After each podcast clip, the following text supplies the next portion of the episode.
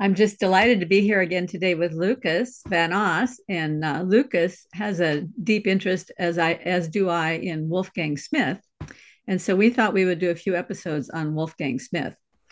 Now, Wolfgang Smith has written so many books that trying to tackle all of his ideas at once would just be impossible. So Lucas has an approach that he's going to come at today, and I might pop in with a few ideas later on, but I'm going to let Lucas get us started here.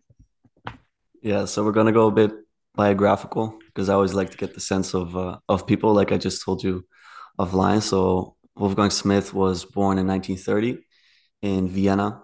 Um, I think it was a bit of a tough start for him. From from what I understand, he escaped the the Nazis and a Russian Russian invasion, and eventually he got to the U.S. on a on a merchant vessel.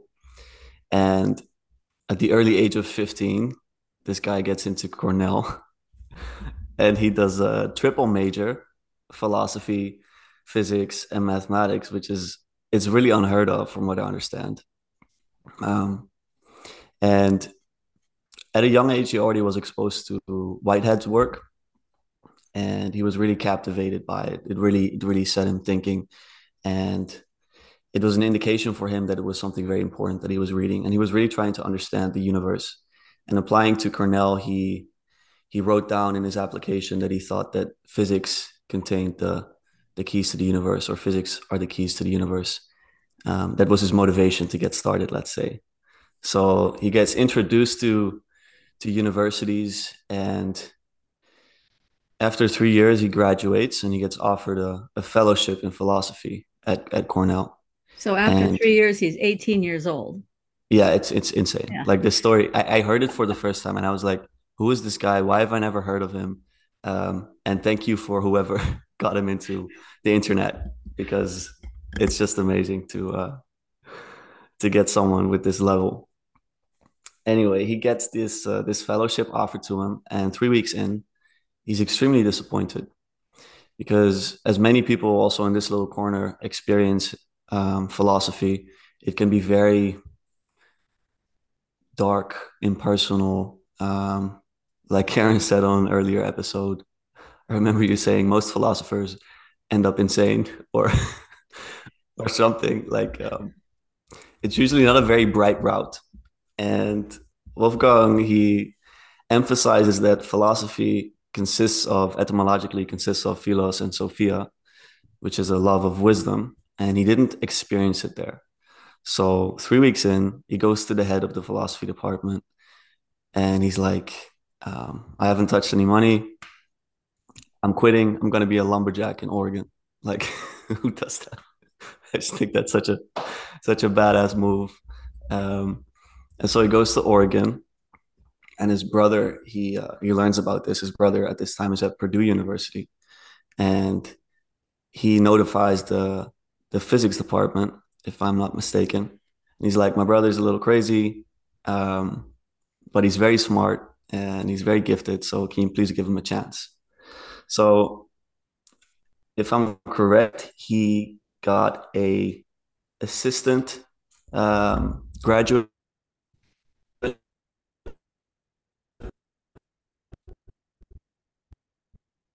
job there and eventually he went on because I got different um, answers from him on different podcasts. So that was quite interesting. Um, but he did that two years master in uh, in physics, and that was a more positive experience because it gave him a foundation that that proved to be uh, very important.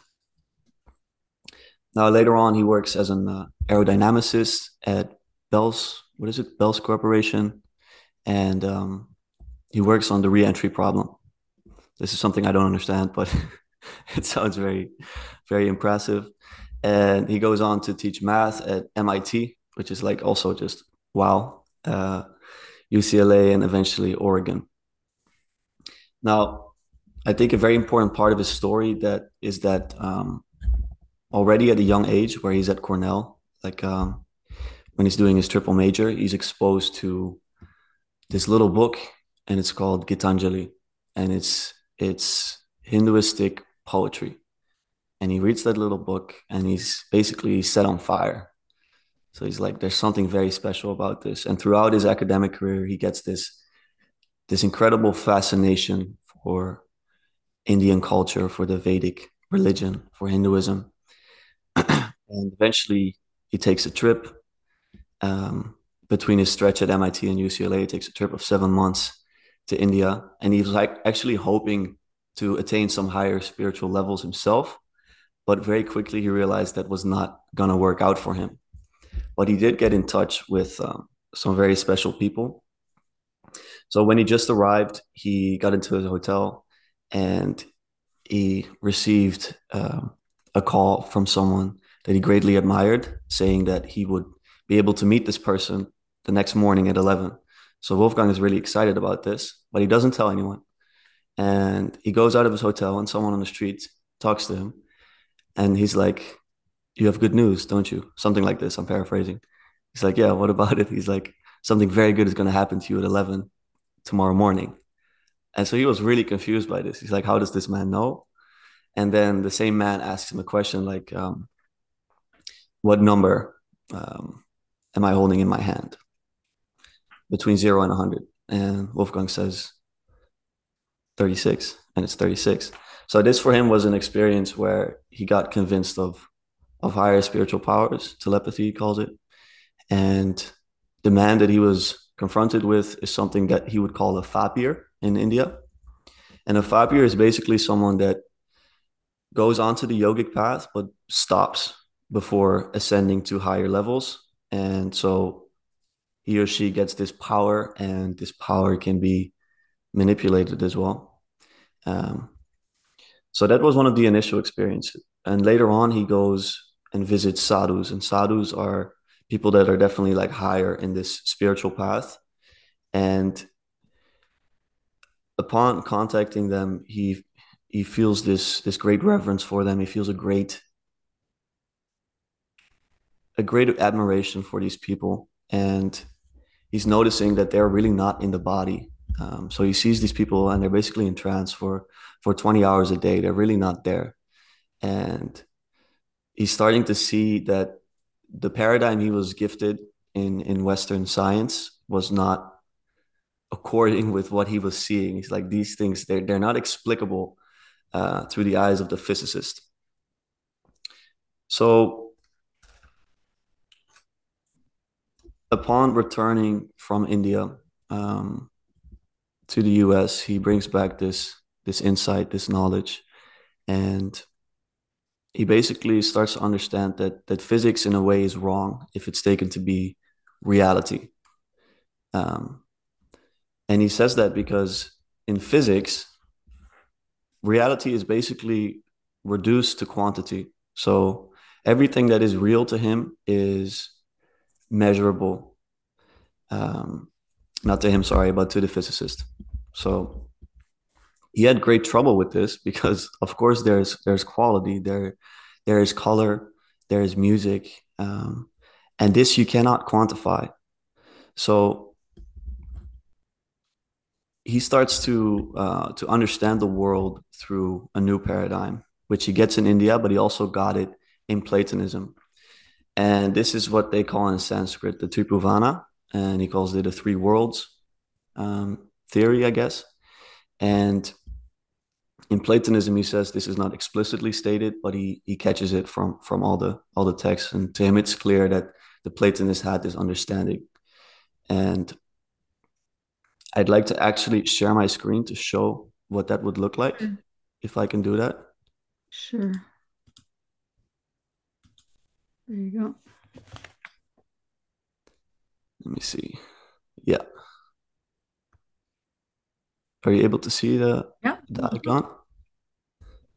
So what we're seeing is basically a cosmic icon. This is a, a visual image representing the way the people in the Vedic tradition understand the world.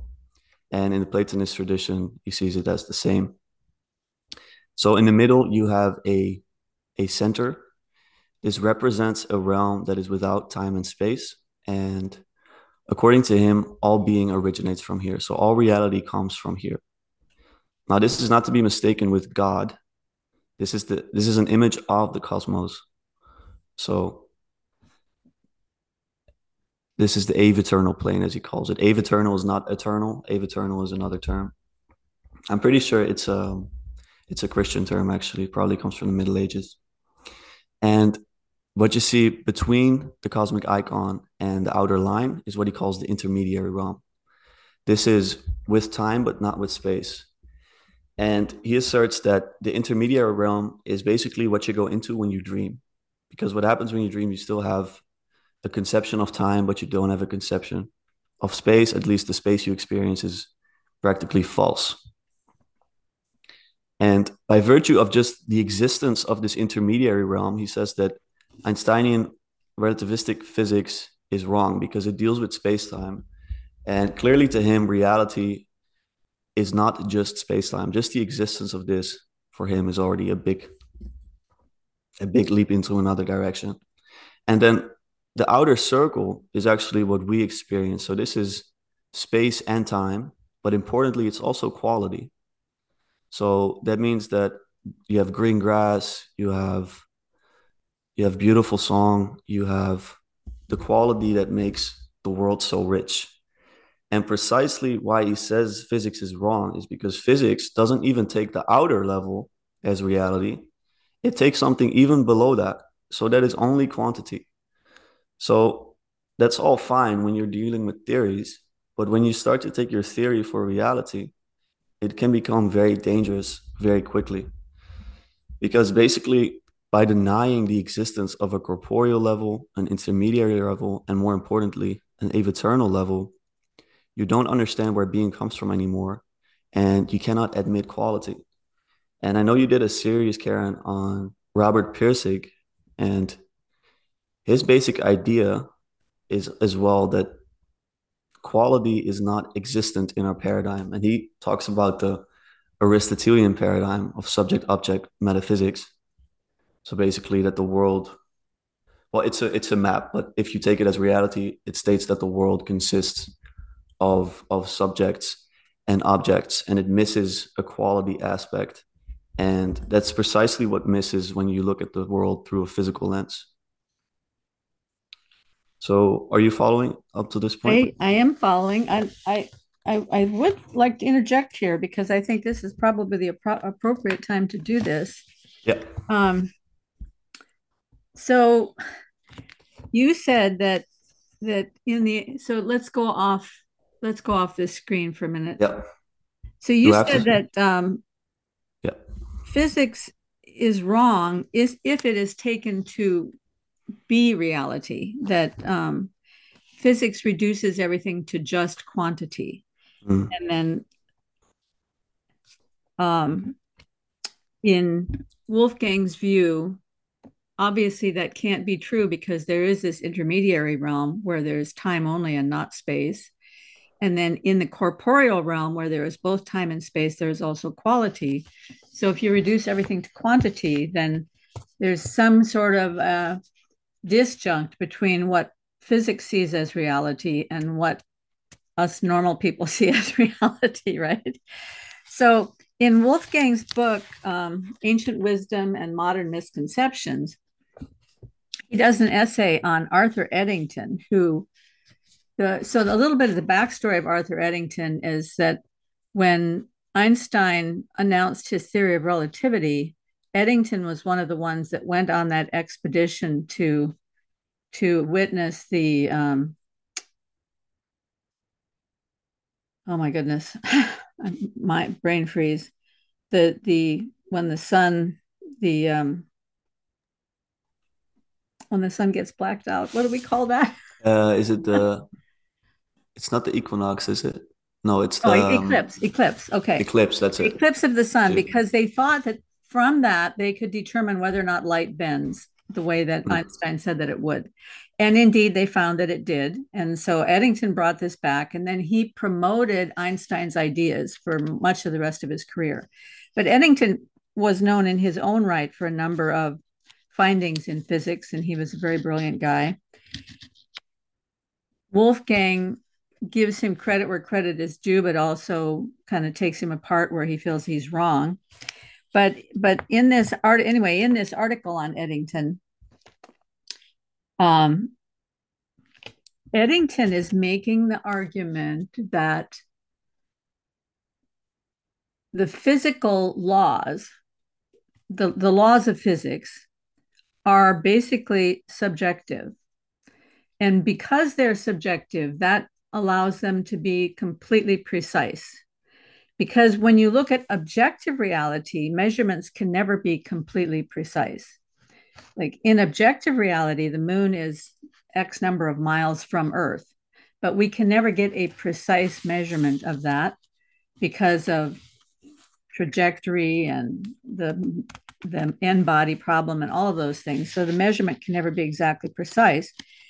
But we can get these constants to an ab- in, in the physical laws, we can get constants to an absolute amazing precision, you know, dozens of, of decimal points out. So um, I'm just going to read this little part from his article about Eddington. He says, Certainly, the descriptions at which the physicist arrives are not wholly subjective. Yet, Eddington insists that the laws of physics, as distinguished from what he terms special facts, are wholly subjective. And that is precisely the reason why these laws can indeed be known with mathematical precision. The vaunted precision of physics, Eddington declares, derives in fact from its subjectivity. As Whitehead once put it, exactness is a fake. The so called special facts, on the other hand, are objective to some extent, depending on two things our procedure in obtaining that observational knowledge and what there is to observe. So let's say we're observing the moon. Now we have a procedure for determining the distance between us and the moon and we have a procedure for determining you know that the moon might actually be there or not be there right? So so um, take for instance the fact that the moon is so and so many miles distant from the earth. Although this finding presupposes evidently an observational procedure for measuring distance it is not determined by that procedure alone the aforesaid assertion concerning the moon has thus an objective content. What he's saying here is that it isn't just the observational procedure of measuring the distance from the Earth that establishes that the moon is that far from the Earth. The moon is, in fact, that far from the Earth. So there is this difference between observational procedure, which depends on the subjectivity of the person doing the observational procedure, and the actual fact of the objective reality of the moon being where it is. These things on perception are very difficult to, to comment on, but um, the reason I think this is important is that Vervaeke talks all the time about the the subjective and the objective. You mentioned earlier the Aristotelian idea of the subject and the object but that completely leaves out the transjective connection between those two things, right? Absolutely. So, objective reality cannot be precisely measured. We know that. I've had a number of episodes on measurement and, and why precision is is impossible. Um, but here's the thing utopias can be precisely measured. This is why utopias are so attractive to people because you can set up a utopia and you can make it seem exactly the way you want it to be, and you're not subject to the rules of actual objective reality in a utopia because it's all whatever you want it to be, it's all in the mind.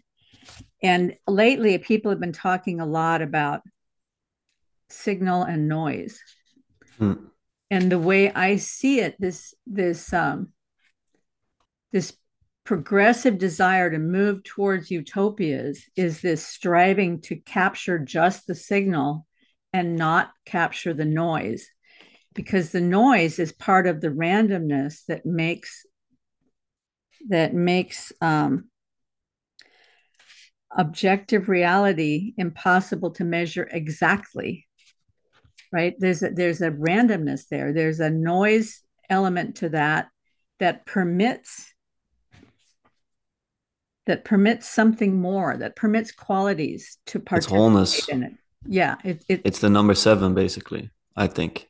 Oh wow! Tell me about that. Well, if you're talking about utopia, you're talking about something that's akin to perfection. So if you look at uh, the rise of the Nazis, they they tried to carve something perfect. Everything is orderly. There is no like they they were very um, geared toward geared against disgust. Let's say. Mm-hmm. So that that's that's really satanic if you understand the the number six and the number seven. The number six is like it's a perfect number. It doesn't have that extra extra one that makes it such a tricky, you know, a tricky little thing. Because seven, seven is like the the the one on top of the six is that extra little residue that makes something whole.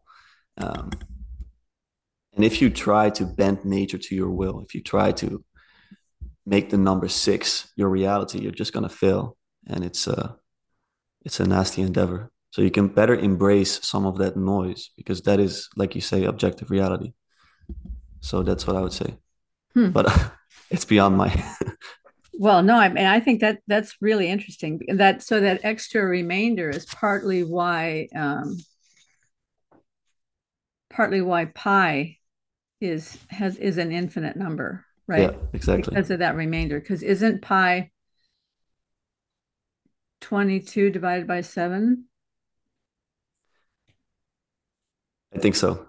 I think because so. it's three, it's 314 something. Yeah. I had yeah. kids in class back in the day. They would memorize 3.14159, blah, blah, blah, blah, blah. There we go. but I think it's 22 divided by 7. So so both the 22 has that extra one because 21 divided by 7 would be a perfect 3, right? But then the seven also has that extra one. So both on the top and the bottom, there's that extra one. Exactly. So I'm going to just continue this out a little bit because I think this is, for me, this is a very important thing.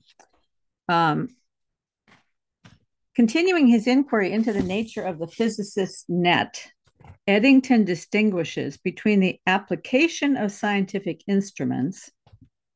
Okay, you have your instrumentation, you have your measurement instrument, and the conceptual frame of reference in terms of which empirical data are interpreted. So you can have all the data you want, but it depends on your frame of reference as to how you interpret it. And the reason I think that's important is I, I know that you haven't been following the whole Wolfram argument, but Stephen Wolfram has this idea that we live in a war a universe that's almost completely computationally irreducible.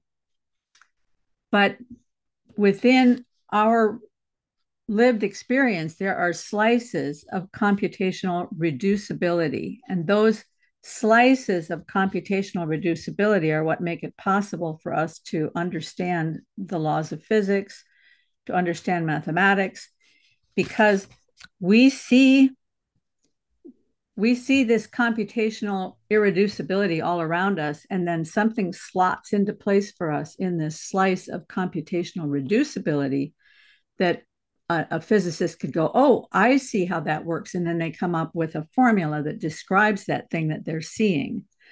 But the key is that it's what we're seeing because of the kind of entity that we are. Now, Wolfram says, suppose you were an alien entity in another part of the universe, you would see a different slice of computational reducibility, and you might have different physical laws for the universe, but that would not change the universe. It yes. just changes your your slice that you're seeing.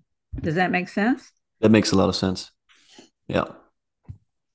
Okay, so um so that goes to this little video I want to share. Um,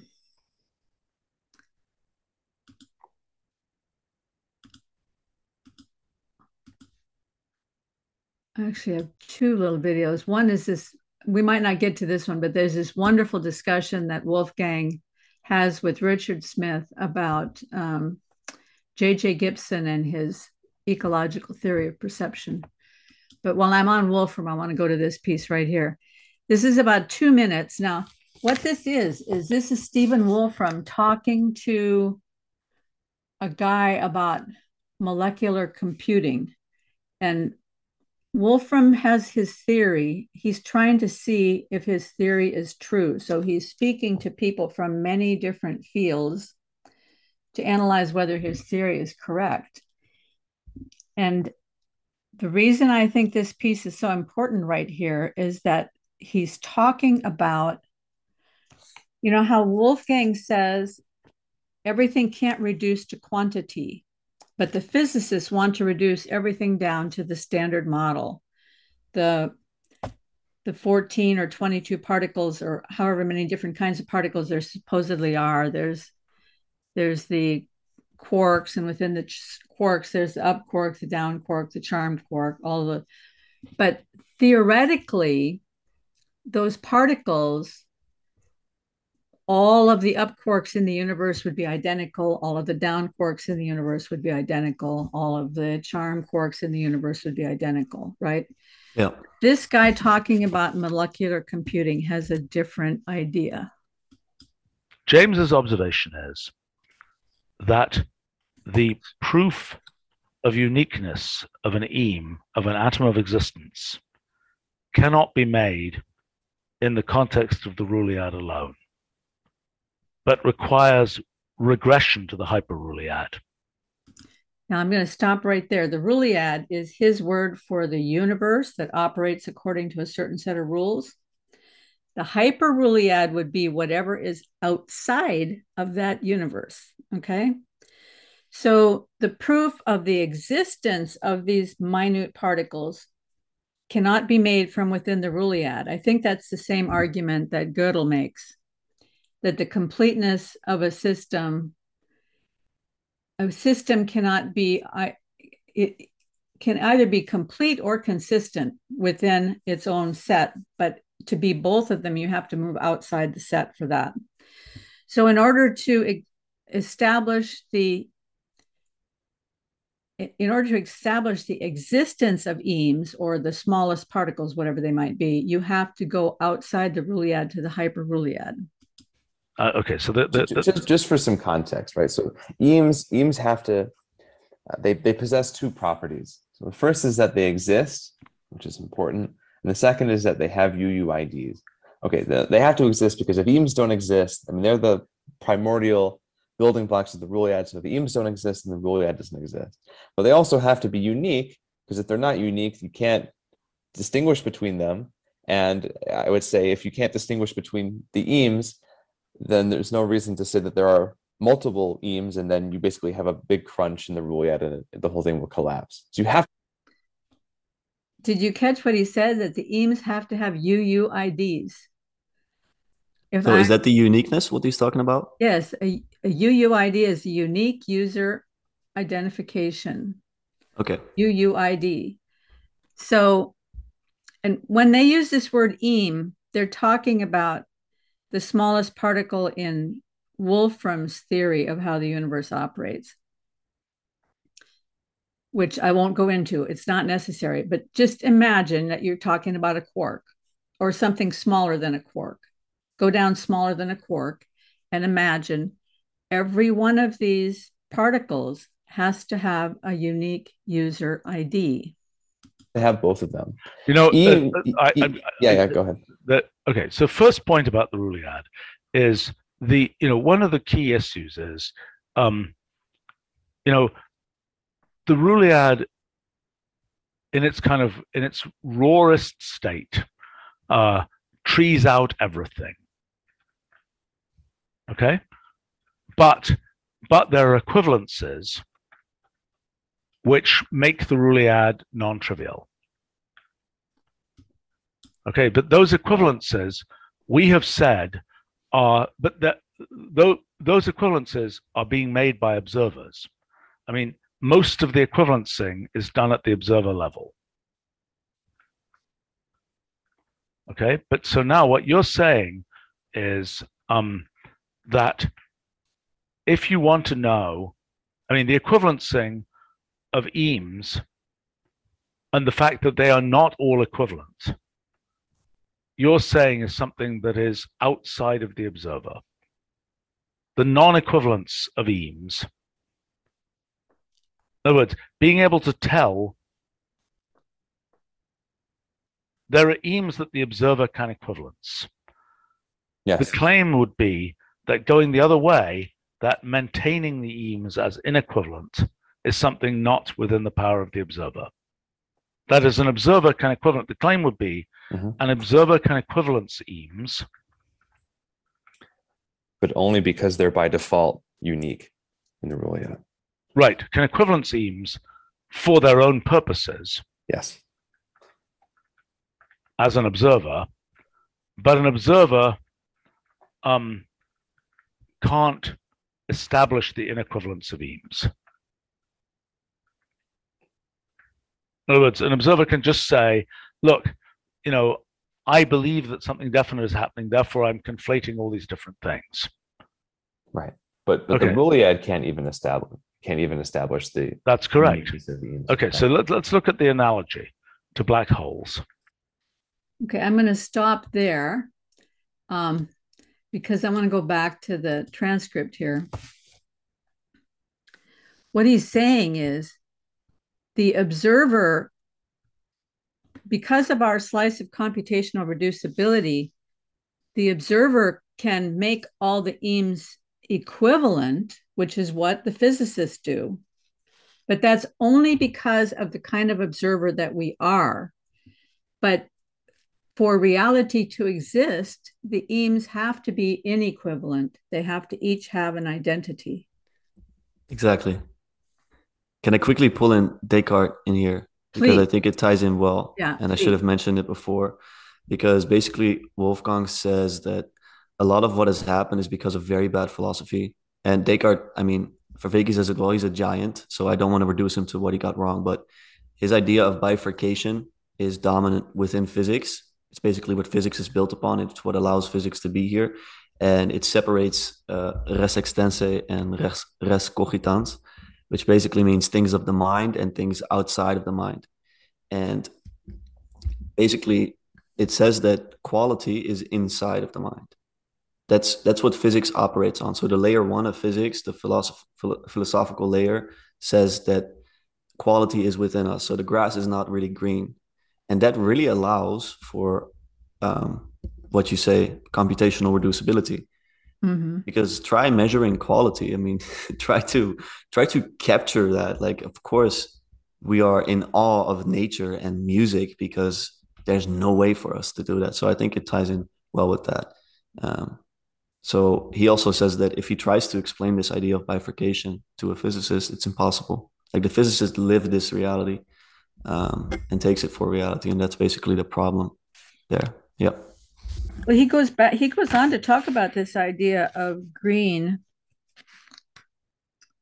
Um, not sure I can find it, and I'm not sure I can do it justice, but he's saying, um, when a when a scientist runs light through a prism and discovers green coming out the other side, has he discovered green? or is um is green something that is just a part of that? You know like they're, they're always having this argument is math discovered or created? Has the physicist created green by running the light through the prism or has the physicist discovered green by running the light through the prism? Or is a physicist simply observing the way reality operates that when you run light through a prism you get green? Because there's a lot of options there and which one of those perspectives you choose is going to determine the way that you understand reality. Yeah, absolutely. I think that so say Sir Roger Penrose, even when you ask him the question about mathematics, even he would say that mathematics is there, it's real. And that's very difficult to understand from our paradigm. Well, Mm. maybe not ours, but like the materialistic paradigm. Because you could say, like, we, of course, we we make up math. I mean, it's not, I can't touch it, I can't see it, I can't. But these we're talking about perfect bodies we're talking about things that that are already sound very platonic you know like they, you cannot find a perfect circle on earth you can try I mean, you can you can carve one out, you can print it out, um, but I grant you, it will not be perfect. And if you enter into the to the realm of mathematics, you're entering into something um, wholly different. And also, the Platonists they were so obsessed with with geometry for Mhm. this reason because hmm Wolfgang also says that that the Platonists they used geometry and sacred geometry practices to enter into the aeviternal realm. Um, that's hmm that sounds pretty mystical. I cannot tell you how you get there. it also says it takes a, a lifelong celibacy to get there, so uh, I don't think a lot of us will be able to do that. But that that's just an interjection. I don't know how this applies to the green part though. So you're talking about the prism. Well, sure. like- Let, let, let's say, um, so Wolfgang is always saying that when you, that Descartes would, would have the idea that the green is in your mind. When you look at the green grass, the green is just in your mind. And we're just applying green onto that grass through the, through the neurons firing in our brains. We're, we're seeing, we're experiencing green. Um, or the, the consciousness studiers would say we're we're having a qualia effect of green in our minds, right? But Wolfgang makes this point that that you're actually looking at grass and grass is actually green. Um, but that that implies that there actually is a world outside of us that's there whether we're thinking about it or not Yes. the, the physicists used to always have this argument is the moon there when you're not looking at it right Yep. He would say that that is um, nonsensical, that the moon wouldn't be there. And he didn't have the scientific evidence for it before, but I think you're going to pull up that clip about James Gibson and his theory of ecological perception. Um, well, well i can but what i'm going to do right now is um, is pull up um, i need to get i need to get back to my screen here. Um, i'm going to pull up a quote that eddington made on the moon. Now um, wolfgang accuses eddington of of not being able to see this but there is this actually cool quote that eddington made on the moon can you see this page here? There is a doctrine well known to philosophers. Are you looking at the same screen? yeah, yeah, sorry, I was nodding. Okay. Yeah, There is a doctrine well known to philosophers that the moon ceases to exist when no one is looking at it. I will not discuss the doctrine since I have not the least idea what is the meaning of the word existence when used in this connection. At any rate, the science of astronomy has not been based on this spasmodic kind of moon. In the scientific world, which has to fulfill functions less vague than merely existing, there is a moon which appeared on the scene before the astronomer. It reflects sunlight when no one sees it. It has mass when no one is measuring the mass. It is distant 240,000 miles from the Earth when no one is surveying the distance. And it will eclipse the sun in 1999, even if the human race has succeeded in killing itself off before that date. So Eddington is making the point that the moon is there. Now you can quibble about the word existence, but but there is a moon, and in the same way, I think that um, Wolfgang is making the point that the grass is green, whether you're looking at it or not. But um, but yes, there is this beautiful um, video of him. You probably can't see this right now, so I need to stop sharing and go back and reshare my screen so I get to the right screen.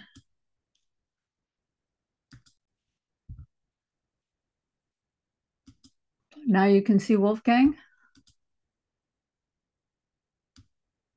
Can you see the screen with Wolfgang on it? yeah, sorry. Oh, yeah. okay. mute. Yeah, my bad. You're nodding, but I can't see you. Yeah, yeah, sorry. So we're talking about Gibson, right? Yeah, he's talking about J.J. Gibson. Amazing. in life, I discovered that there was a cognitive psychologist at Cornell University. In fact, I was there as an undergraduate student when he was a young postdoctoral uh, professor hmm um, doing work on a, a government grant to see, to investigate how Can you hear him? one actually perceives the so called aiming point. hmm This was at the beginning of the war, and the government people wanted to know how to test prospective pilots to see if they would be good at landing a plane on a deck of an aircraft carrier. And so, what this young uh, cognitive psychologist, his name was James Gibson, what James Gibson discovered very quickly is that actually the information that exists on the retina, the information, in other words, expressed in terms of retinal images, does not suffice to land a plane on the deck of an aircraft.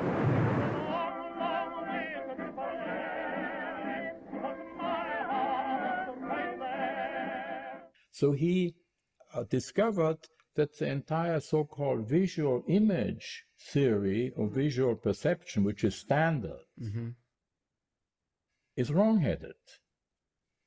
Now, uh, the amazing thing is that he wasn't fired and disappeared from view.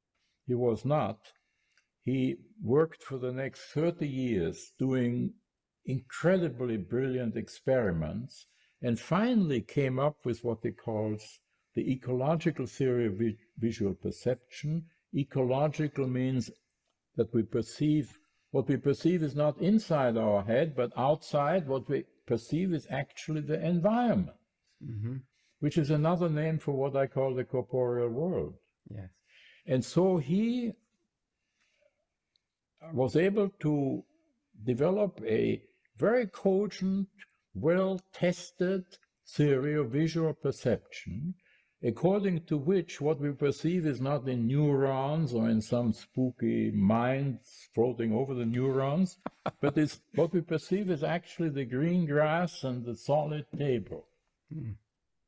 Now, the amazing thing is that uh, he was not somehow catapulted out of the universities, hmm but they did the next best thing. Nobody knows about James Gibson. Mm. It, I, it was a miracle of, from heaven that I somehow discovered because Gibson supplied a necessary component for my interpretation of physics. My So I thought this was super interesting because um, I had seen this before I heard Vervaeke talking about J.J. Gibson. And Vervaeke is really high on Gibson from the standpoint of affordances and this whole issue of uh, is is when we see a cup, do we see the cup or do we see what the cup affords us? Exactly. which would be another way of um, Jordan Peterson always talks about when you see an object, you don't see the object, you see it, you see the tool that you're going to make of that object. And then your body prepares itself, like your hand prepares itself to hold the cup.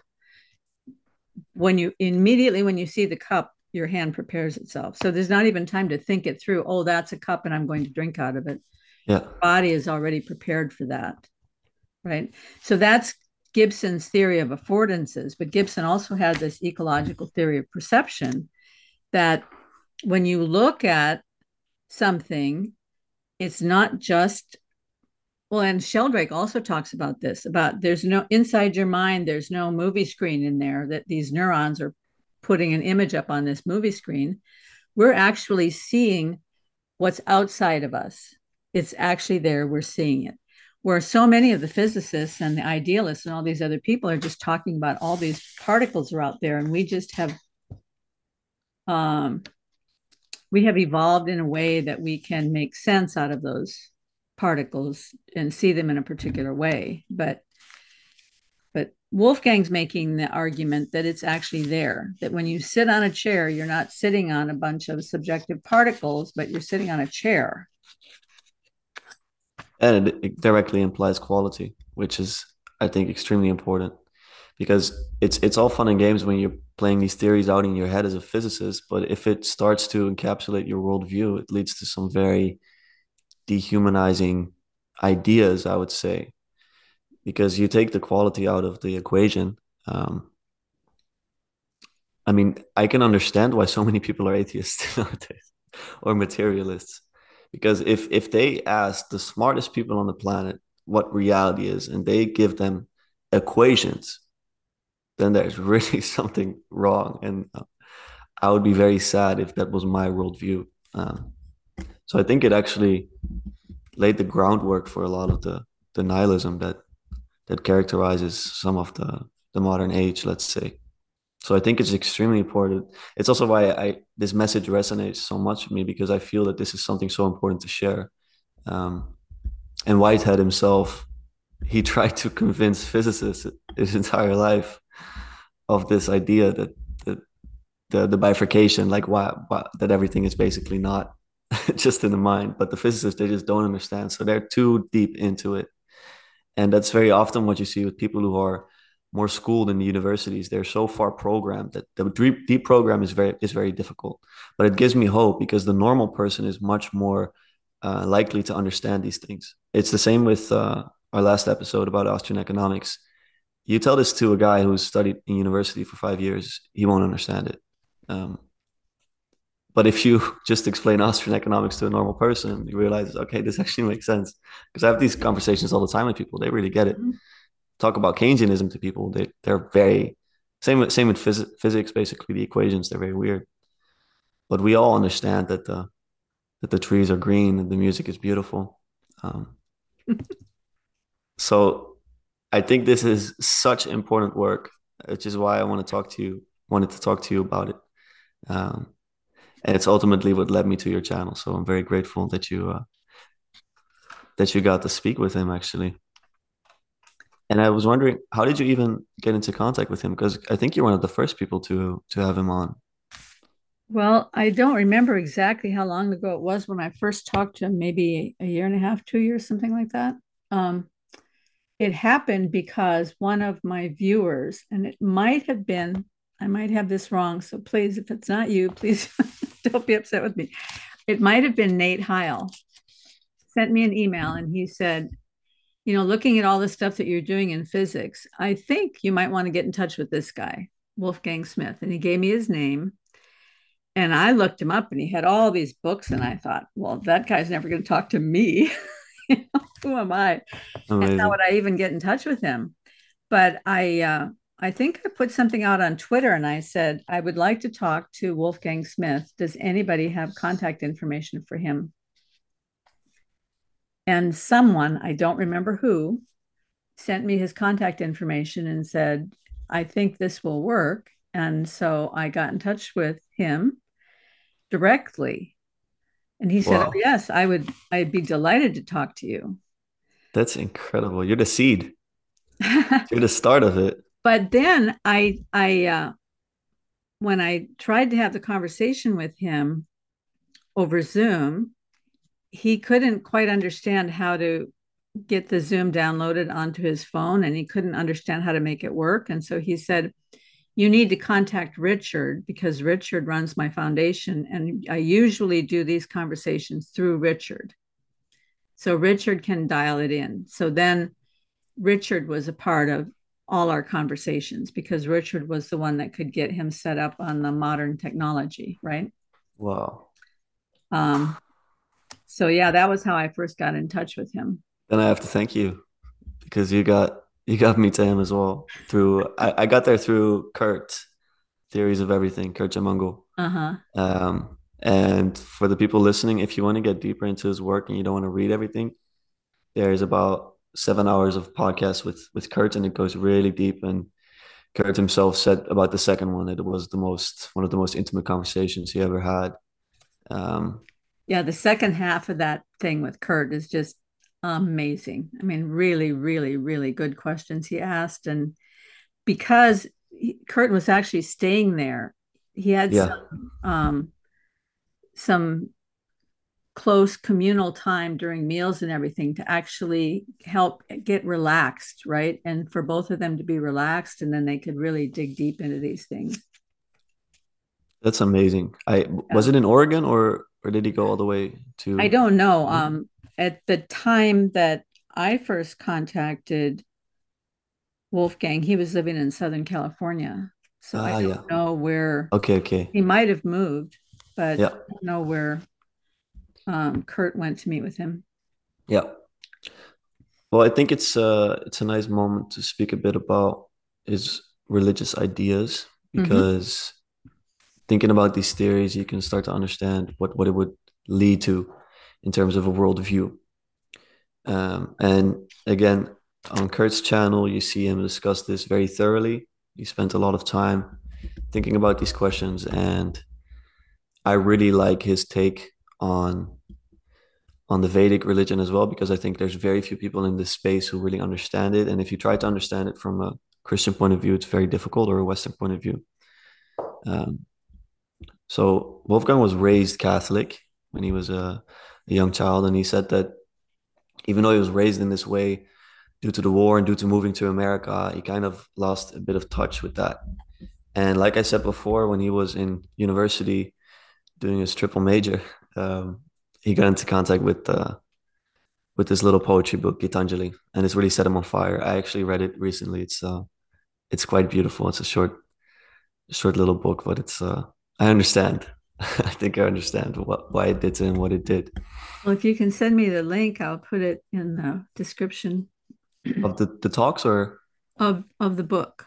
Oh yeah, sounds good. Yeah, yeah. poetry book. Yeah. Yeah, sounds good.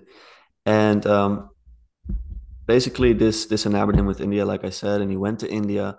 And initially, like I said, he he thought he would be able to actually participate to get into these into these spiritual levels, but he realized that this was not the case for him. And one of the reasons I think why he could not embrace it is because he kept asking the question about what remains in the union with God. Because basically, in the Vedic tradition, the ultimate goal um, from what I understand, is is the ego immolation, is is complete loss of the self, the, the union with the divine, and the, the the nirvanic option, as he calls it. And every time he asked anyone there what remains of the human, they would say nothing, absolutely nothing, because that's the goal. Even the the clothes that they wear, the sadhus, the geru, I, am not sure if I pronounced that correctly. The color is supposed to represent death, I think, or the ego immolation, I should say. So the the self does not remain. And coming back to the West, he realized that the Christian was kind of the polar opposite. So this comes into his critique of a lot of modern ideas of perennialism. And perennialism is basically the school of thought about religions that they all lead to the same union. All of the same, all of these roads lead to the same end basically. And he's basically saying that that's not true. There's two different main paths uh, the christic the christian and the vedic. And the vedic is a union with god loss of the self and the christic is actually more of a relationship. It's uh what is the what is the term again? It is salvation. Mm-hmm. and getting salvation from from Christ um, means a union, but it also means a relationship. So it's a the self remains in a certain way. What that is exactly, I'm not gonna speculate about, but he's basically saying that with the coming of Christ, the second option was was initiated, and he also said that for Western man, it is very very difficult, if not impossible, to walk the Vedic path. So he realized coming back to the West that this was not for him but he did have something that he could take back with him. And it is a deeper understanding of this tradition and a deep reverence for it. So if you ask him if any religion is better than the other, the Vedic or the Christian, he says no, because they're different, but they're both from God. So he, he talks about religion as a as religare, as binding back. So if it's a religion, if you acknowledge it as, it as a religion, it has to go back to God. And depending on what kind of Christian you are, you can have different opinions about it, but I would just say that it's extremely difficult to understand this tradition through the Christian eyes. Um, And the same way goes for the other way around. So that's basically how he felt about it. And at the age of 40, he met his wife, Thea, who he also always speaks about so lovingly. It's uh it's very heartwarming when I hear him speak about his wife. He met him the later stage at the university. Think she was doing her PhD maybe. And his wife was a Catholic, same the way same as the way he was raised. And she brought him back to his roots. And it was funny because in the interview with Curt, they shared this that their that their wives brought them to Christianity. and I think this is something that happens more often where it's often the women that keep the faith strong, that that maintain the church, that you know what I mean? I think that it's often uh, such a strength. And so he got back to his roots and sorry, did you want to interject? Well, I, I, I have thoughts, but I don't need to interject. you sure? Okay. well, I mean, I my my main thought is that this idea of marriage, I think, is fundamental to everything, and not not just marriage of man and woman, but the the marriage of let's say the marriage of noise and signal or the marriage of mm. accuracy and expression and um, i think one of the reasons that women help men come in contact with it with the church or with the faith is that yes men and women each have the masculine and feminine within them and yes men and women both have accuracy and expression as part of their kind of paradigm. But i do think that women in you know if you if you had the two bell curves the woman's bell curve would be a little bit you know they cross over but the woman's bell curve would be a little bit further to the towards the expression side. So women tend to be more open to the noise. Women tend to be more open to the the expressive side of the world and men tend to be more focused on the accuracy side and more yeah. focused on the signal side which is really good because that's you know that helps keep the world running and all that but but you need to have both. You need to I love that. noise and the signal coming together and I think it's uh perfection and wholeness. So the masculine is the perfection so it's the sun and the wholeness is the moon and the moon changes and the moon um, conceals and the moon has the number seven like we spoke about before so yeah that's beautiful and I hadn't heard that paradigm before, but that's really interesting. Yeah. The moon and the sun? Well, this idea of perfection and wholeness representing oh, yeah. the sun and the moon. Um, I'm sure there's a lot of feminists that would hate that word perfection. yeah, I mean, when I try to explain perfection it, to the men, shall we? I, I think wholeness is actually more beautiful. So I think that's yeah. always the way I try to try to introduce it well, so I, I, yeah, I think you could look at um, another one would probably be aim and um, environment, right? Mm, so yeah. perfection and wholeness would be aim and environment. So the masculine side is more intent on the aim, and the feminine side is more intent on observing the the whole environment, the whole wholeness yeah. around. Um, Which leaves yeah. leaves room for the for the outskirts as well. Yes. You know. Yeah. That's very important. I think that like you have the center and then you have the periphery, and the feminine has the receptivity and the openness to to welcome the receptivity in. Mm-hmm. So that's the the side of of reality, the side of Christ, however you want to understand it symbolically, that that lets in, that that speaks to the people on the outskirts, and that's so important. So, well, I, I also that, think isn't there something scary about letting in the the spiritual? I mean, if if I'm just looking at this from a completely traditional viewpoint yeah. of the man being the hero, the warrior, the protector, um, the builder, all of those things then he would have a certain shield up about not letting in the strange, about not not being open to the unknown because after all he has a goal to accomplish. And so for a man to be willing to let that in, he has to come to a place of being willing to be vulnerable. Mm. And it for whatever reason, I think it's easier for women to be vulnerable, to to be willing to risk letting yeah. letting the strange in. Yeah, I think there's a heightened level of compassion uh, in the feminine, generally speaking, and so there's a there's a higher openness to to that periphery, and I think it's actually beautiful that the idea is that over time you integrate the opposite side as well. Mm-hmm. So I try my best to to integrate both femininity and masculinity mm-hmm. at the same time and make it a complete union. So I'm not talking about men and women. I'm talking about masculine and feminine. Yeah, yeah. And I think that's, that's what people misunderstand a lot. Exactly. That, that masculinity and femininity are are just frames for holding certain concepts or ideas or something that um and in order to be whole there has to be some of both in each person but but it can't be half half half half is never a good place to be i mean e- either in art or in business or anything else there has to be one side that's more than the other and so mm. I have known couples that were completely successful where the wife was more masculine and the husband was more feminine in terms of these hierarchical ways of thinking and yeah. um, and just the way that they took on the world. It was completely successful, but that's because there was one of each.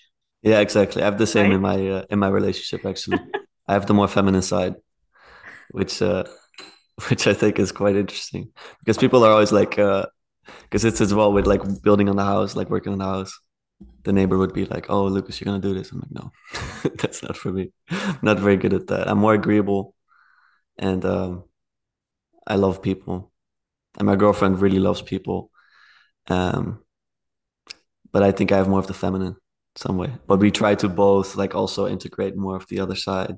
Yeah. Um, and we both actually have. Um, she has a she has a moon on her shoulder. I have a sun on my shoulder, because I'm more of the the moon type, and I try to integrate more of the sun, and she's the opposite side. Mm. Um, so when I spoke to you in our first conversation about my period that I was spiritually more drifting, that was really my moon my moon time basically. Um, and now I'm in a period where I'm trying to get back some of that that sun energy. Mm-hmm. So I'm back to to to working out more in a different in a different way, um, and and eating a lot. You know, getting really strong again. Because before it was mostly just running in the dark, you know, and then a lot of meditations, um, and spiritual drifting, and not a lot of human connection horizontally. Mm-hmm. So that's uh that's an inter- interesting way to tie that into that. But I wanted to say, tying it back into into Wolfgang. Okay, so he met his wife. That's where we were. Exactly. Yeah. Sorry for drifting off, guys. Um, his conversion was after that largely influenced by uh, the works of Saint Augustine, uh, the Confessions. And I was just enamored by by Wolfgang, so I just wanted to read all of the stuff. So I read the Confessions as well. I thought that was uh, it was very beautiful. It's basically the first autobiography uh, known to us, and it's a man who had deep troubles. So it's really, I think, it's very inspiring nowadays as well because it's someone that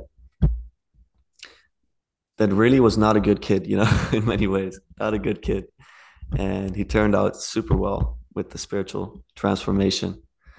So it was very, it was very beautiful to read, and apparently this was one of the works that really convinced Wolfgang to go, to go back.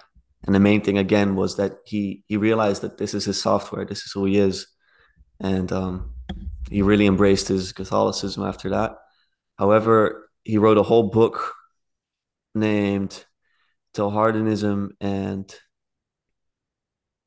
the New Religion, maybe I'm not sure, but it was focused on this this figure named Teilhard de Chardin. It's a bit of a funny name. It's T E I L H A R D. I think it's a Frenchman. Mm-hmm. And he apparently was very influential in the Second Vatican Council.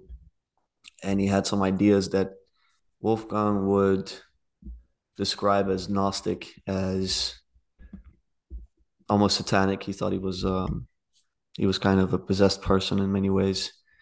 So he conceptualized. I think he conceptualized heaven as more as like something futuristic, you know, sort of a utopic idea. And he had other ideas that Wolfgang thought would, were very uh, dangerous. So this actually led him away from the mainstream above ground uh, Catholicism. He was very skeptical of that.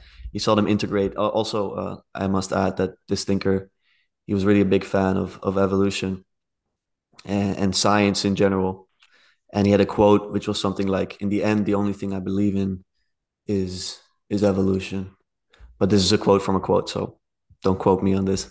Uh, and basically, this this led Wolfgang to be very suspicious of of modern day churches. And this is something that i really want to speak to you about and i would actually so, love to so let me him. just clarify there a little bit. So teilhard de chardin was very um, supportive of the idea of evolution and and very persuasive. And so he was able to persuade a lot of the church leadership not to fear the theory of evolution but to allow it to be kind of incorporated into a lot of the church teaching. And wolfgang was very suspicious of that approach and how influential he was with the church. And so Wolfgang wrote this book to oppose Chardin's teachings. Yeah. Um, Chardin's thought is still very influential in the Catholic Church. Thank you for clarifying that. Yeah. now, now you're going to go on and talk about. Yeah, because modern day churches for him are like he would, he said, I won't set foot in in many of these churches, and this turns into a bit of a pickle because, like, I look at all these thinkers in the corner and I try to integrate them. So I try to mm-hmm. understand like what what is real, and so you have Pageau, you have VanderKlay, say just just go to church, and so I was going to church, Catholic church over here, just the closest one I could find. It's an international church. Um, but I, I kept being quite annoyed with the sermons, let's say. Um, like it felt a bit social justice warrior type of sermons. And hearing Wolfgang now, I was like, oh, wait, what is going on? Like, what do I do now? Because now I don't know. And it leads me to a bigger question is like, how picky should I be? Basically because he's like um, he's like I wouldn't set foot in a church like that, but I have like an underground church which is, has been going on, and and th- those beliefs are more orthodox, orthodox, and all these things. Um, and so, yeah, it's something I struggle with. And then he says in the same interview that he believes that eventually the church and its splinterings will go back into into one church, Church of the Resurrection, he calls it, and this will be more centered around the mystical so the mystical allows for for everyone, regardless of your intellectual status or or whatever it is. Um, people are on the same level here. Um, but I'm like, okay, but how does that look? And mm-hmm. he's not able to describe that. And I actually wrote a uh, wrote read a book of his um, where you see the correspondence of him with a Catholic um, thinker, Malachi Martin. I'm not sure if you're familiar with him. But Malachi Martin is um, is is someone who wrote a lot of books in the in the Christian world, and he's the one that convinced Wolfgang of this idea. But in the in the letters, Wolfgang asked like, "I trust you understand how this is eventually going to play out," and I'm like, "No, just tell me," you know, because I don't know how I should how I should understand this. Um, and yeah, I was wondering what you think about all of these questions. Well, I mean, it is it is confusing, isn't it? I mean, um, yeah, because I, throughout my entire Christian life, I became a Christian when I was 32. And throughout my entire Christian walk, I've been part of one or another Protestant denomination. well, not denomination. I've been part of one or another Protestant. We, we, we I don't think we would even use the word Protestant actually, but not Catholic, not Orthodox, but yeah. What we would call um, Bible churches. Now that there is a downside to that, which means that there is no overarching authority other than God's word. And so you have to trust that whoever the pastor is of that Bible church and the one of the things that to me has always been very important in a church is that the church does not have a head pastor who is the sole authority in the church, but that above the pastor there is a board of elders.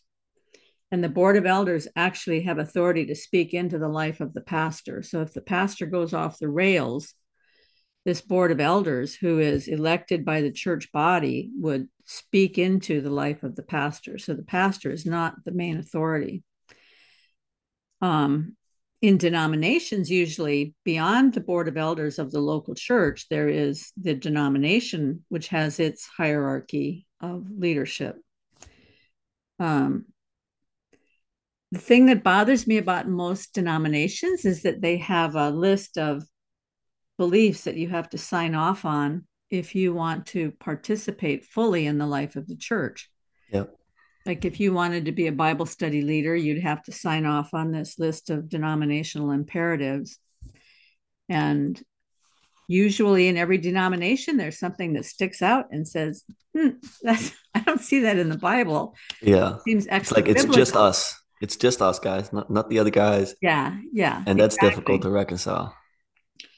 So um so when after I got into this little corner and I started listening to these guys like Jonathan Pageau and and Bishop Barron and Paul VanderKlay and they're they all seem to be concerned with whichever church hierarchy they're in. And and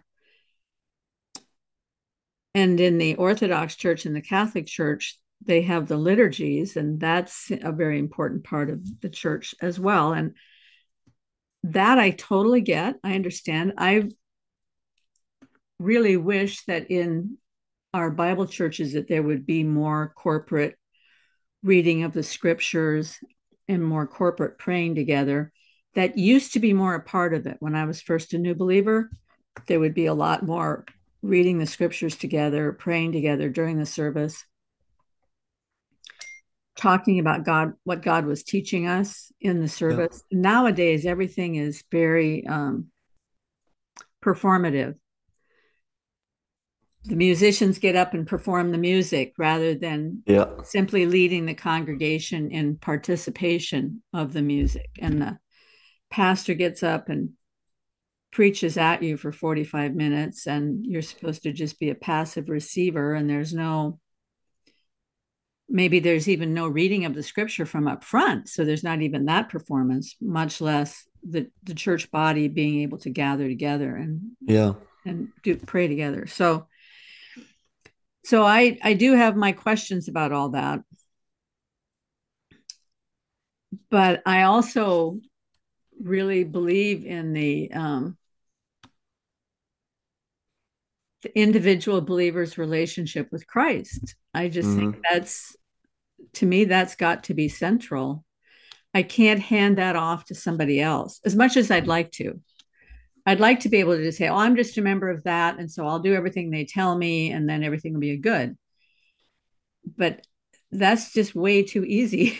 I think yep. each of us is responsible for maintaining our own relationship. Well, that's the wrong way of putting it because in the end, I think Christ is faithful to maintain the relationship with us because he says, I mean, even if you, um, even if you're not faithful, I'm faithful. So he's always holding on. Um, yeah, but it takes two wills. Yes. For salvation. Yes. But I, I know what you mean yeah. I think you you see more of the wholeness of you, you take more of the noise in. Like you're i think that that's what we're what we're going toward. And i think that uh, your conversation with teo you spoke about um, churches as well. And it's like there's always the human. And i think that it is true that if we start treating the human as something like completely wrong then we're also kind of missing the mark in a way because that is part of the noise and it's part of the wholeness it's part of reality so yes there is no perfect church but I mean, at the end of the day, Pageau did also switch. You know, it's also always what I think. Like he did make the Yeah. switch. Yeah. He's the one. Like you go to church, you can't do church shopping, but it's kind of what he did as well. so um, that's always Well, something that I the think funny thing is, I went to a church just recently. Um, I've been telling my husband for a long time. I just want to. I just want to visit some other churches and see. I've been wanting to visit an Orthodox church. When we were in Chino, they took us on a tour of an Orthodox church down there, and we saw the interior of the church. And um, so after I came back, I wanted to check out an Orthodox church, but I couldn't really find one in the area that Mm, most of them meet at odd times like 4.30 on a sunday afternoon or something which yeah, is right when we have our small group at home so i can't do that. Yeah, but there is a big church that started up about 10 years ago here. And since starting up it has sprung out and now there are 10 churches around the world that sprang out of this local church. And i thought well i want to find out what that's about just out of curiosity the church is called vive hmm v-i-v-e and they've Mhm. got some international locations as well i'm not So exactly what's the where. what's the denomination? it's not a denomination it's just a non-denominational Ah, okay. church based on the bible Yeah. but um and and the music is loud and they've got light show and everything and so part of it is like the kind of thing that or ordinarily wouldn't appeal to me at all. But it was so filled with glory. I mean they were just lots and lots of worship real worship time really uplifting christ and glorifying him. And um, lots of reading of the scripture. And in the midst of all this noise and Yeah. all of that you know there was this glory happening and that was very surprising to me i expected it to be a very performative church with just everything coming at me but really the whole congregation was participating in this move and i would gladly go back there again Yeah. even even with the assault of all the lights and the loud music and everything i would gladly go back there again just because of that experience of really glorifying the lord together Yeah. rather than just sitting passively in the pews and listening to Yeah, I hear you. It's already a lot of participation. And I do think that the sacred can be found in most places. So I think that I spoke actually with my dad about this because um, he's also in this corner. I had a talk with him on my channel last week, which was very interesting because you never really get to talk to your dad for an hour, you know? uh-huh not like that. Um, and he just goes to the church that's closest to him. And he was like, um, you got to stop treating a church like it's something else. It's it's you as well. Like you're also the church. So Mhm. you have a responsibility, like for the community in there, uh, for what's for what's being done, for the participation. So I thought that's beautiful. It's a it's an insight. It's a perspective I take with me on my path. But I have been to Orthodox Church here. There's a Coptic one actually, and so Coptic is uh, originally Egyptian, which Mhm. is pretty much where the first churches were were starting uh, a long time ago. And I actually have the the Coptic cross because it ties into my my studies. Um, because I also studied a bit of of those early churches.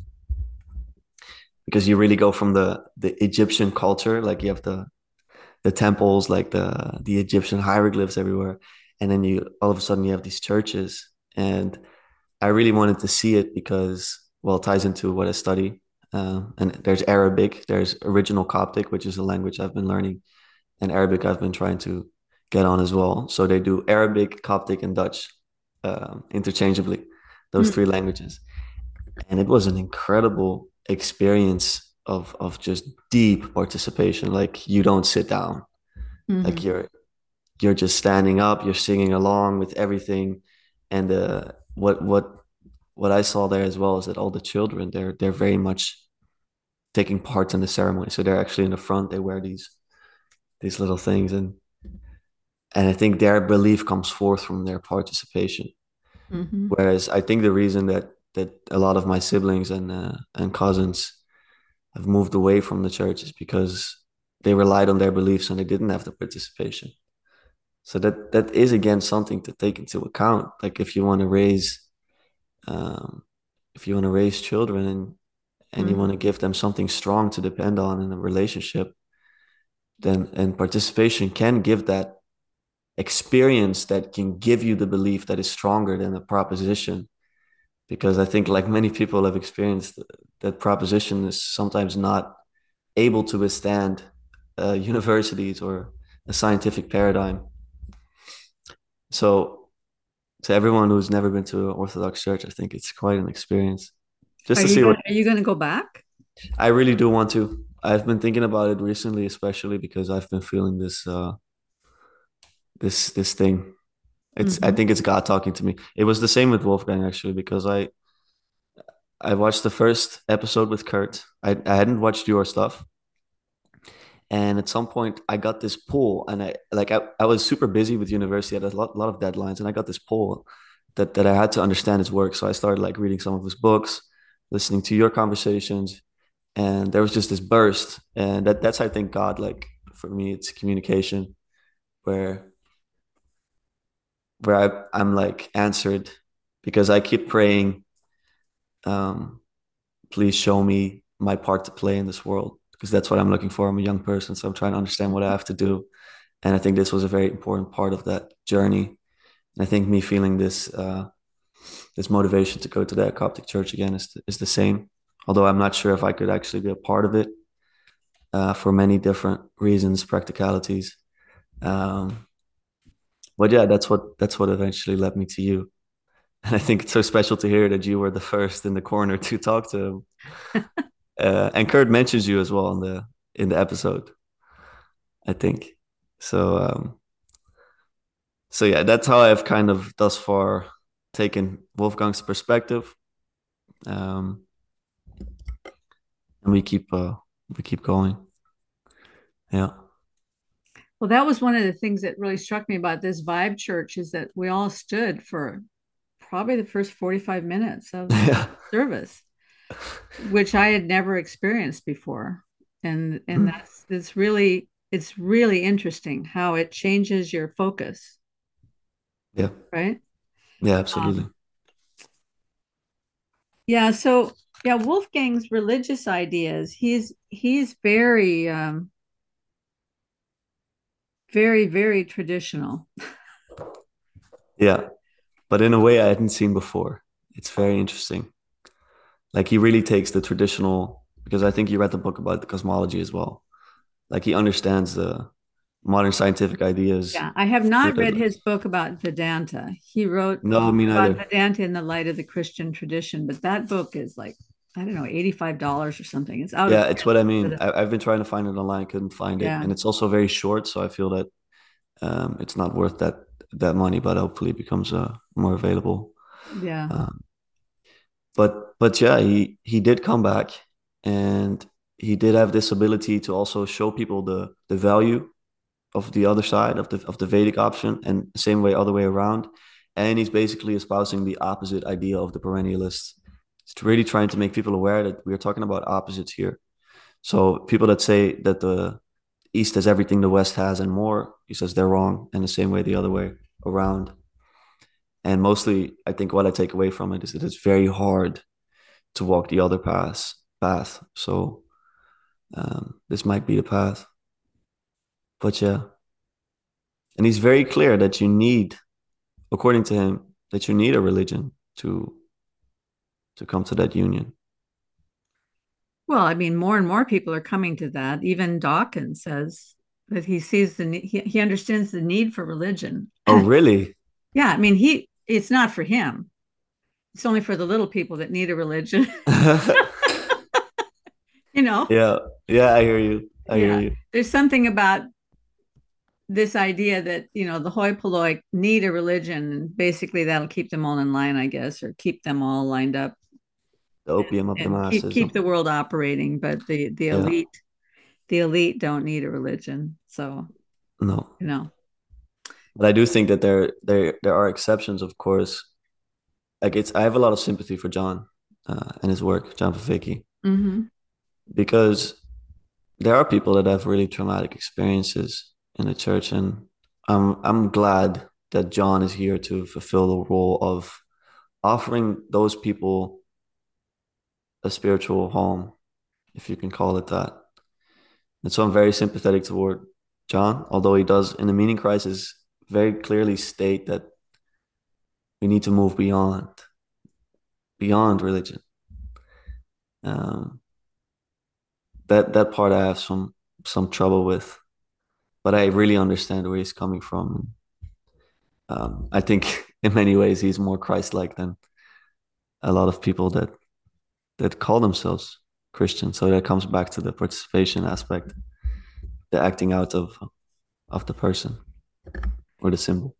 Well, in so many of the the the environments that I've been involved in as a believer, we would all say religion is not the answer. Mm. So, I mean, to me, to hear this, when I first got in this corner, I was having a lot of discussions with people about why are we using this word religion because I was always taught and and I understand it from the word too that that we're not called to religion we're called to relationship. So what's important is my relationship with Christ my relationship with God. That a religion can be just traditions it can be dead. Religions can be dead. I've been in a lot of dead churches so church isn't just church isn't the answer. If it's going to be church, it has to be a church that's a body of believers who are the church, not a church building that with some religion attached to it, but a body yeah. of believers that make up the church.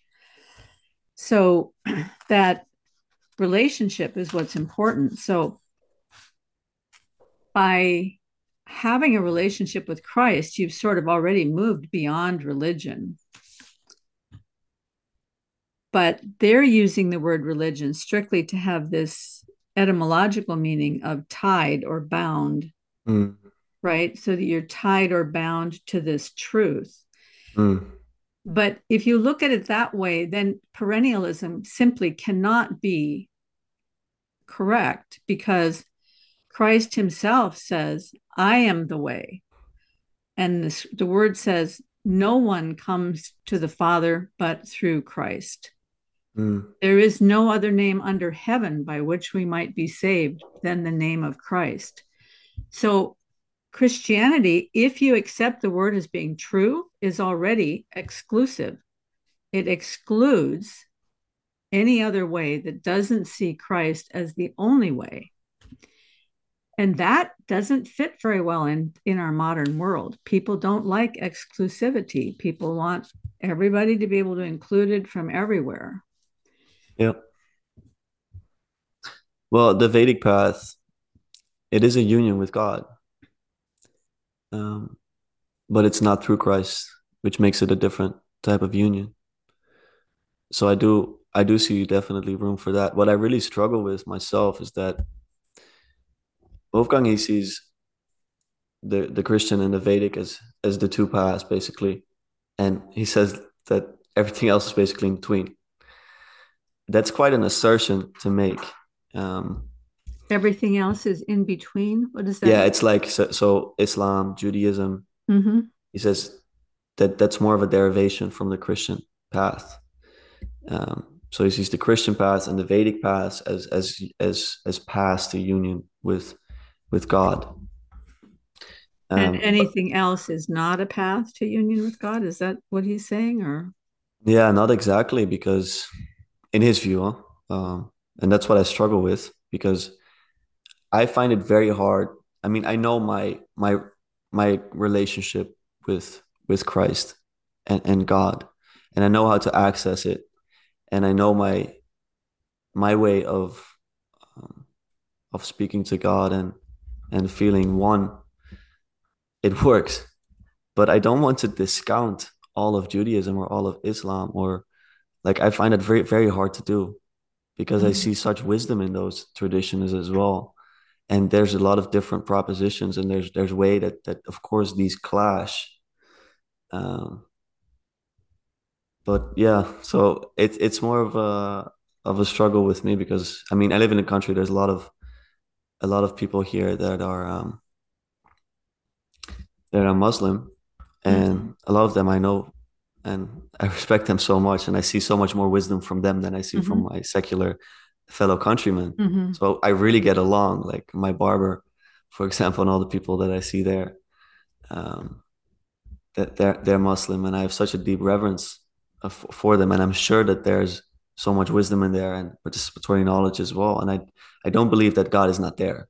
Mm-hmm. And so I struggle with that notion myself. Mm-hmm. But I understand it. Like I really get it. Uh, but it's it's also why John calls Jesus Jesus of Nazareth because he takes the Jewish criticism very well that Jesus would not be the Christ. Now, as a Christian, I cannot say that, um, but I do struggle with um, with this exclusion. Mm-hmm. Well, it would be natural to struggle with it because we live in a world in which exclusion is excluded. we have excluded exclusion. Yeah. Yeah. It's very difficult. I, I I mean part of the way that I see the world, which is probably very simplistic, is that that there is truth and that because there is such a thing as truth, and there was truth before the Tower of Babel, God had imparted his truth to his people before, I mean, in, in the garden, and then that truth was carried with them even through the flood, that truth was carried. And then the Tower of Babel divides the people because the languages are divided, but they each carry the truth with them. Then they go off to their locations, wherever they're located, and they are isolated communities with that piece of truth. And as happens with propositions, they they switch shift over time. Yep. Maybe parts of them, it, you, you keep part of it, you dispose of part of it. And in every culture, certain parts were kept, certain parts were disposed of. But when, when Christ comes, he is the truth. He brings back the fullness, the wholeness of the truth. So the wholeness of the truth resides in Christ, but there is still pieces of truth everywhere else in all the other religions, all the other perspectives of the world. So, of course, there's wisdom in all those religions but mm. the wholeness is in Christ. That's the way I see it. Yeah, I understand the perspective. Yeah. And as a Christian, I, I, I think it's true. But I just feel that I've been wrong so many times in my life. like I just um, I try to be as respectful and and open and understanding while I know that this is Aren't we called to that? to be respectful and open of course understanding course. and accepting of regardless of whether a person care even even the people that you know you, you said that you feel like that that the muslim community exhibits so much more wisdom than the secular community yeah but you're you're also being accepting and loving of the secular community right of course yeah of course, of course. so i mean that's what we're called to so yeah. that's what makes this time in our history so complicated. Yeah. Because, splintered. Everything's splintered. Yeah. And we feel splintered. It is like the Tower of Babel, actually. Yeah. Well, I think we probably have to. Yeah, I know. Today, but um, I'm gonna go what, to bed. What soon. did you want to do for part two? Or I want to go into with school now. no, no, I'm I have summer summer break, so reading a lot. Um, I wanted to dive into quantum physics, how Wolfgang solves the the problems we've had with quantum physics. Like we struggle so much with understanding quantum physics, integrating it into our worldview. And basically, through the current paradigm, you cannot understand it. No one understands it. But Wolfgang has a very brilliant way of, of making this very comprehensible. And with the cosmic icon that we showed before, mm-hmm. um, it'll make a lot of sense of that. So that's going to be the main theme theme for for episode two, I would say, and we'll go off on a lot of tangents. I think. Yeah. It's like today. So the Quantum Enigma. That sounds really good. Exactly. It's a book, and he's got a documentary as well. Both are excellent. Uh, Yeah. So we'll we'll pick that up next week then. And in the meantime, if you could send me the uh, link for that Gitanjali Gitanjali. book of poems, Yeah. and I will also add the the links for Curt's talks and for my previous episodes with Wolfgang for people who want to learn more. Amazing. Thank you again for. And and also send me the link to your your um, YouTube channel because I want to see your talk with your dad. Yeah, I had a talk with my brother as well. actually. I think you'll uh, you'll like both because he's a he's a bit of a philosopher. He's in the corner. He actually hosted Paul VanderKlay when he was here uh, in the Netherlands. So Paul knows Uh-huh. him, and they've both been on Paul's channel before. So I think uh, I think some people will really enjoy that. So, So, yeah. what, what city do you live in?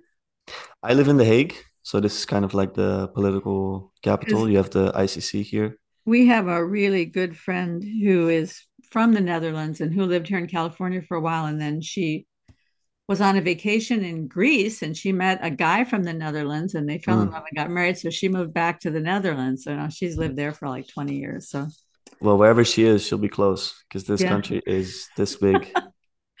I'll have to see where she lives. Maybe, maybe you you get into the estuary actually because we have an estuary group in the Netherlands. If you uh if she's interested in that, I've, I'm so jealous of that. We don't have an estuary group yet in the Bay Area.